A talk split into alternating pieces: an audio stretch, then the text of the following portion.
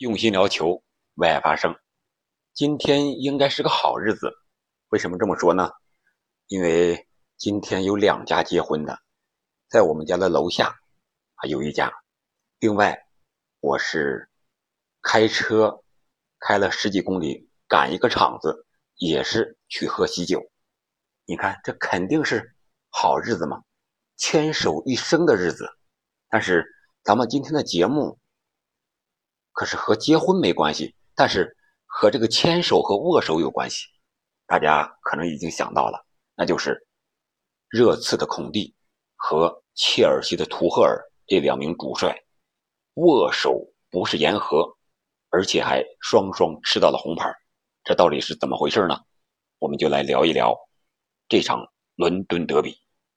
切尔西主场二比二战平了热刺。这里是喜马拉雅出品的《憨憨聊球》，我是憨憨。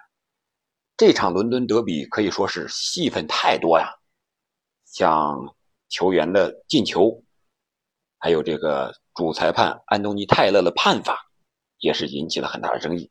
当然，最抢戏的还是两位主帅，甚至说是称得上当今世界名帅的图赫尔和孔蒂。我们来随着这场比赛的进程。简单解读一下，我们都知道，图赫尔和孔蒂都喜欢用三中卫的阵型。本场比赛呢，也是均排出了三四二幺这样一个攻守兼备吧。我觉得三中卫就是一个攻守兼备的这么一个阵型。回来的时候能打五个后卫，防守非常严密；而进攻的时候呢，这个边翼位啊，它不叫边后卫了，叫边翼位，插上。特别的多，而且速度非常的快。这两个队的球员实力在身价上是非常的接近。切尔西是四点六几亿吧，好像是热刺是四点一几亿，差那么四五千万。年龄上也差不多，不差一岁，都是二十六七岁啊。这场比赛，所以说是真的是针尖对麦芒啊，上来就让人看着眼花缭乱。这场比赛。是北京时间的昨天晚上十一点半开始踢的，呃，先给大家汇报一下啊。昨天我是踢了一场，昨天下午踢了一场球，然后是喝了一场，喝到十点多回来看球，然后是看了一场，然后今天是赶了一场，咱们下午再聊一场，这五个一场。在踢球的时候啊，就感觉到踢球确确实实需要体力，需要速度，需要力量，特别是英超，你像我们。昨天下午踢球的时候，我们是相当于老年队吧，七零八零这是主力，九零后几乎是没有。我在我们队是体力最好、速度最快的、身体最壮的，属于这样一个球员。所以说跑动肯定要多。下午的天气也是比较闷，有三十一二度，然后没有风，那个汗呀出的是特别的多，把那个球衣上衣整个都湿透了，然后把这球衣脱下来能拧下水来。至少，那一场比赛下来，我觉得一公斤的汗应该差不多吧，可能有点夸张啊，但是绝对是很多。你中场休息的时候，在那儿把球衣脱掉之后，这个胸部啊、身上还一直往外冒汗呢。所以说，这个天气对于踢球的来说是体力消耗非常大的。联系到这场英超的比赛，我们看到中间有补水环节。肯定对于他们的体力消耗也是非常有影响的。那踢完球之后，回来又喝了点和朋友们聚在一块，喝到十点多，迷迷糊糊的，等一会儿看球赛。结果上半场看的也迷迷糊糊的，就想睡觉，实在是顶不住了，下半场没有看，就去睡觉了。然后早晨六点来钟起床醒了，第一时间是打开这个网络看一看比赛的结果怎么样了。结果是二比二，还没等看到比分呢，看的最多的是孔蒂和图赫尔之间的较量，两个人在那牵手啊，相互在那较劲，谁也不撒开谁。后来工作人员呀，还有两个队的一些个官员们上去才把他拉开。我一看这咋回事啊？所以我回过头来再回看了这场比赛，包括上半场啊也重新回看了，下半场。一些关键的镜头多看了几遍，上午啊，本来是想把这节目看完之后，趁热打铁录一下，结果不是给大家说了吗？五楼下面有个结婚的，所以说就这个院子里特别乱，静不下来。这想那怎么办呀？这十点来钟了，去超市买点菜准备做饭吧。哎，结果这时候朋友打电话来，哎，你去不去呀？啊，我这才想起来，那面还有一场呢，有个战友要结婚。啊，我说好，我马上去。随后我就开着车去参加婚礼去了。这不，回来之后赶紧眯一小觉。我是中午不睡，下午崩溃。为了保证节目的质量有激情，我必须睡那么十几二十分钟，然后起来再录。这不，现在就开录。说到这场比赛，一开场还是比较文明的，但是双方似乎都在有意无意的找身体。这场比赛的安东尼泰勒执法，我觉得他在总体上应该把握的还算可以。为什么？因为这场比赛是一个身体接触非常多的比赛。如果每一次身体接触你都吹成的话，那这场英超的比赛强强。对话伦敦德比那就没法看了，肯定净时间都赶不上中超的比赛。所以说，为了把握这个整体的流畅性，我觉得安东尼泰勒选择了大尺度执法。但是这也导致了赛后切尔西的教练也好，包括许多球员，还有包括切尔西的球迷，对安东尼泰勒在本场比赛的执法都是非常的不满。那我们就来结合的进球来说一说吧。第一个进球是切尔西上半场第十九分钟时候打进的，打进这两个进球的呢是新引进的二库组合，库库雷利亚发的角球，然后在禁区之内抢点的库里巴利，这个时候已经无人盯防了，直接起右脚一个凌空抽射，打在球门远角。远上角应该是有点旋转啊，直接就将比分改写为了一比零。这个时候啊，我们再看这个图赫尔和孔蒂两个人之间呢，没有直接的交流。图赫尔当然是喜笑颜开，进球领先了嘛，而孔蒂呢，当然是愁云密布，愁眉不展，有点这种感觉。但是两位教练之间没有眼神呀、语言呀、手势上呀。啊，这种交锋，我们在镜头上是没有看见的，但是我们不要忘了，双方教练席离的是非常近呀。那你谁说一句什么话，那肯定是听得清清楚楚的。不知道他们之间在这之前有没有什么语言上的啊，你一句我一句，似有似无的这种交锋和交流。如果有的话，那就是为这场比赛后面的发展埋下了一个种子。仇恨的种子，然后就是热刺开始想办法扳平呗。结果上半场双方就是这样一比零，切尔西领先。然后下半场精彩继续发生。下半场开场没多久，孔蒂呢就用理查利松换下了塞塞尼翁，这是用一个前锋啊换下了一个边翼位。这孔蒂肯定是放手一搏了。按照孔蒂他赛后采访时候自己说的，我不可能在一名教练和他交手的时候连续败给他三次。我们知道上个赛季孔蒂执教热刺是在联赛中两场都输给了切尔西，所以说孔蒂才有这样的说法。那理查利松上场没多久。热刺就取得了进球，这个进球啊，要说有争议吗？确确实实，从切尔西的角度存在一定的争议，因为在进球之前，本坦库尔有一个犯规是对哈弗茨，这个安东尼泰勒没有吹，这个铲球就发生在边裁的边上，哈弗茨呢，他起身之后没有继续比赛回来防守。而是和边裁在那儿计较呢，喋喋不休在那儿说呢。你看这么大的犯规动作，你为什么不吹？结果那面人家热刺已经发动进攻了。这个发动进攻，我们看到啊，凯恩当时是在进攻的左路拿球，想往右侧转移，他是转移了两次。第一次转移就是坎特离得他比较近，上前封堵，拿身体把这个球给弹回来了，但是又弹到了这个凯恩的脚下。凯恩又调整了两步之后，又一次向右侧转移，转移给了这个后插上的埃德森。埃德森拿球之后和库卢做出了这个配合，然后抢下了若日尼奥的球，然后孙兴敏交给了这个本坦库尔，本坦库尔将球打进。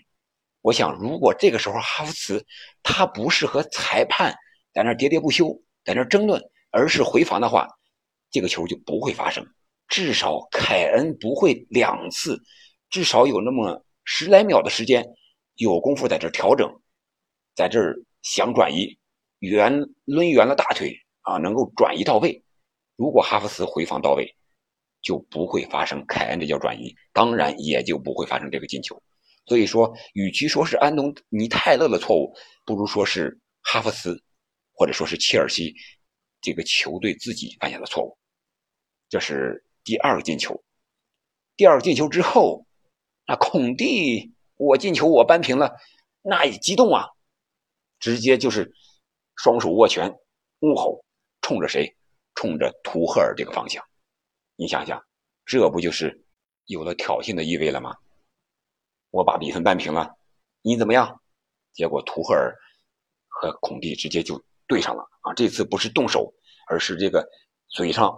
不知道说的什么，然后两个人的胸也撞到一起了，啊，然后迅速的也被双方的这个呃工作人员给拉开了，啊，这是第一次直接的交锋，然后就是下一个进球，下一个进球呢是切尔西把比分反超的那个进球，这个进球也是后卫，这个后卫是里斯詹姆斯，当时啊，切尔西也进行了人员的调整。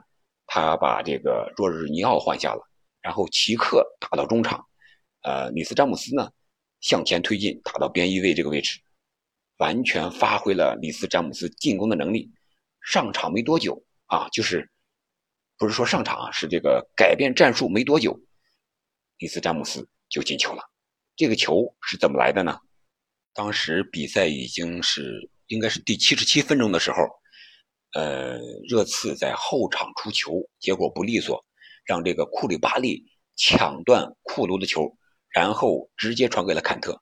这个时候显示出坎特的能力了，他直接交给了斯特林。斯特林这个时候没有快乐啊，他的选择我觉得是非常的冷静的。他是一个假设真传的动作，传给了后边插上的里斯詹姆斯。里斯詹姆斯直接一个推射，打穿了洛里把守的大门。将比分反超为二比一。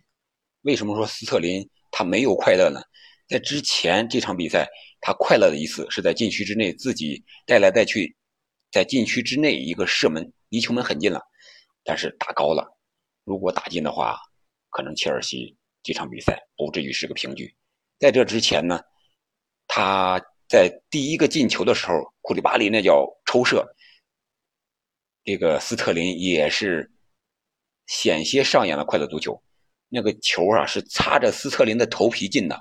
斯特林如果躲得慢一点，那个球有可能就让斯特林给顶飞了。所以说这场比赛，斯特林总体上来说还是发挥出了自己的水平。除了那一脚射门，其他的时候，嗯，在这个带球分球上还是做的比较合理的。然后我们再说这个图赫尔和孔蒂的表现，这个时候。那图赫尔一看反超了，这劲儿来了，哗，冲着这个场边直接就狂奔了三四十米，那个双手握拳，咣咣一边跑一边这个挥舞着这个双臂，咵咵咵就这么干。我不知道他看没看到孔蒂，但是孔蒂肯定是那在那个啊教练席在那个框里的，肯定是在那边。但是第一次这个。导播给镜头的时候，没有给到孔蒂的画面。后来来来回回给了两三次，终于是抓到了孔蒂和图赫尔同框的画面。结果当时图赫尔在那狂奔的时候，孔蒂在那干啥呢？在那儿低着头，一个手在那捂着脸，在那思考我该怎么解决呢？可以说这时候孔蒂是异常的冷静啊，他没有被胜利也好、失败也好把这个头脑给冲昏了，他还是一直考虑球场上战术的事情。作为一名教练，该考虑的本质的工作，我觉得这是非常不容易的。但是赛后，这个后来这个孔蒂发社交媒体的时候说，当时我真没看见图赫尔在那跑呀，如果我看见了，我肯定把他绊倒了。这个也挺有意思的啊！你说这个教练四五十岁、五十多岁的人了，说这些话也确实很有意思。然后我们看看，呃，热刺再次扳平的那个进球，这个时候已经是补时九十五分多钟，到了九十六分钟里边了，一共就是补时六分钟啊。这个时候是罚角球，第一次罚角球的时候，呃，这个是被这个。切尔西的队员给顶出去了，然后获得了第二次角球的机会。结果这个时候我们看到了，呃，镜头也交代到了，这个应该是罗梅罗薅着这个库库雷利亚的头发，把库库雷雷利亚给这放倒，有这么一个，就是两次罚角球之间这么一个动作。我觉得这个球肯定应该判罚，安东尼泰勒呀。应该要判罚的，但是他没有判罚，他判罚了。我觉得绝大多数的情况下，这个罗梅罗应该是被罚下的。无球状态下，你抓人家头发，你这不是明显的恶意的犯规吗？无球状态下，对不对？这个没有什么可说的。但是这个判罚并不影响这个角球，这个角球该罚还是要罚的。正是这个角球，让凯恩最后时刻头球一顶，将球顶进了门迪把守的大门。当时门迪出击到一半，犹豫了一下，可能看到这个球啊有点突然间的下坠，所以说他没有这个把握能把这球打出去或者摘到。这一犹豫，凯恩就顶到了，顶到之后还蹭到了里斯詹姆森的腿，然后顶进了球网。随后比赛结束了。比赛结束了，那就拉倒了呗。结果没用，大戏才刚刚上演呀！只见孔蒂往那边准备回更衣室走，然后图赫尔是往这边走，和队员可能是要有个交流谢场。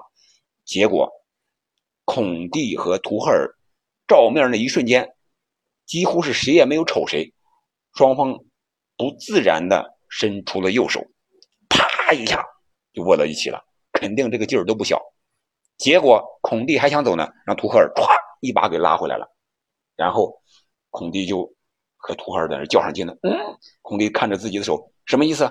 要和我比力量吗？要和我较量吗？不服吗？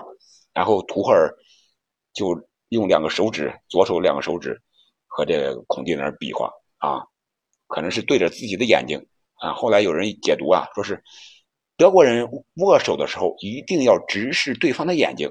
所以说，有的人解读就说，图赫尔的意思是孔蒂不尊重自己。另外，还有的人说是，你看看你这两个进球啊，都是两个犯规，不存在的两个进球，这两个进球就是偷来的。一场比赛偷两次，你太无耻了。还有的人是恶搞，说是他告诉这个孔蒂，是热刺和切尔西和曼联打比赛的时间，啊，只是。前后差一周的时间，可能是，呃，这个切尔西的在前面和曼联比赛的时间。孔蒂说啊，咱们俩和好了，把这个曼联给赢他狠点让这个滕哈赫早点下课。结果这个图赫尔说，赢两个就行了。当然这只是一种恶搞啊，但是我觉得这两位教练这个时候肯定是不服输的，在较劲，因为他们都是三中卫。说白了就是鼻祖，但是谁是第一呢？这场比赛没有分出胜负，但是从技战术上讲，两个教练发挥的、调整的都非常快、非常及时，也非常有效。我们看到这次握手之后，我觉得为本赛季第二场的伦敦德比回到热刺主场，这个肯定更有意思了。那场比赛。我们再看看到时候再聊一聊会发生什么样的事情，肯定故事性更强。那这场比赛就这样完了。赛后呢，两个主教练在场上是握手不言和，还是大打出手？结果到场下呢，倒有点情投意合的意思了啊！都说我们对他也没有什么恶意，我不是针对这个孔蒂的，我也不是针对图赫尔的，他都是很好的教练啊，成绩也在那摆着呢啊！但是我觉得这个裁判呀，判罚的不是很好。两个人说来说去，大概都是这个意思。我觉得啊，作为足球运动的主教练，男人的运动嘛，这个时候比赛刚刚完。在场边搞一些较量，这是无可厚非的，可以理解的，也是可以存在的，没必要大惊小怪。嗯，都是人，不是神，谁都有犯错的时候，谁都有失去理智的那一刻。而且作为主教练，我是不可能认输的。我怎么会认输呢？即使我输了，我也不会在心理上输给你，那还了得呢？那我在心理上输给你，球员怎么看我？下一场比赛我被虐了怎么办？是不是？我觉得这样的事情只能给球迷增加一些谈资，但是完全可以理解，可以接受。这才是真正的足球比赛，这才是足球应该有的一种魅力。谁说教练不能抢戏？是不是？我觉得他们俩的表现在这场比赛比球员、比裁判。都要精彩。说到裁判了，我想再说一句话。中国有一句古语，大家肯定都听过，说是“百善孝为先，论心不论迹，论迹寒门无孝子；万恶淫为首，论迹不论心，论心世上无完人。”什么意思呢？大概的意思啊，就是说这个所有的善行，首先讲究的是孝。但只看心中有没有孝，而不能考究他的行为。如果考究行为的话，那么穷人家就没有孝子了。所有的恶行中呢，最恶的就是淫，但只能看他的行为，而不能看他的心。如果看心的话，这世间就没有完美的人了。你看看，古人总结的多好啊，是不是？把它套用到英超这场安东尼泰勒的执法，我觉得。可以套用一下，执法公为首，论迹不论心，论心英超无今少，是不是有点这个意思吧？你就是看看整场比赛的一个执法的尺度，而不是看某一次比赛执法的尺度。如果你看某一次的话，那你就没法看了。我们看这场比赛，安东尼泰勒的执法，第一次是凯恩被这个。切尔西的给撞倒了，撞倒之后呢，是应该是库里巴利撞倒之后判了这个热刺的一个前场任意球，结果孙兴敏本场比赛状态不好也好，或者说是被这个切尔西针对性的布防也好，反正发挥的不是很好。这脚任意球呢，也直接就是高的飞出了底线。然后接着第二次那边切尔西斯特林被这个热刺队员给撞倒了，然后这个呃确确实实是啊。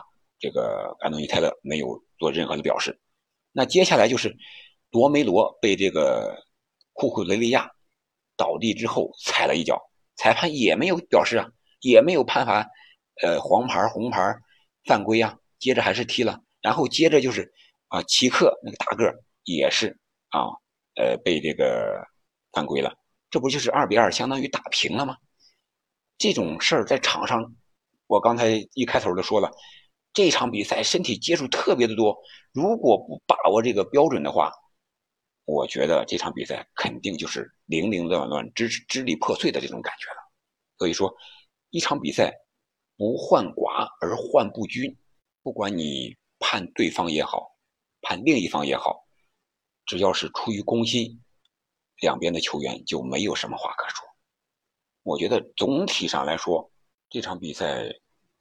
总体上还是比较公正的，至少它是流畅下来踢完了，呃，球员没有这种过多的恶意的动作，也没有伤人，也没有重伤啊，这些乱七八糟的一些东西，在场上也是很好的控制了局面，特别是执法的尺度对双方来说基本上是一致的，没有明显的误判。嗯，你说这个热刺第一个扳平那个进球吧，理查利松在越位位置上，但是他确实没有动，他那一下是立正站好了，然后那个球从理查利松的脚边飞进了球网。你说干扰到门迪了吗？切尔西的球员说，那肯定是干扰到了。那热刺的球员说，肯定是没有干扰到。那作为球迷，我们中立者来看呢，裁判他就是一个中立的一个人，那他肯定。站在这个角度去看，所以说他只能根据规则做出自己的一个判断。那个球吹进，应该也没有任何的问题。这就是这场伦敦德比发生的非常精彩的故事，可以说是一部大片儿一场好戏。好了，本期这场好戏我们就聊到这里。如果你喜欢我的节目，请您关注主播憨憨先生，订阅专辑。看看聊球，并给个好评，点个赞，转发一下，那就更好了。再次感谢您的陪伴和收听，我们下期再见。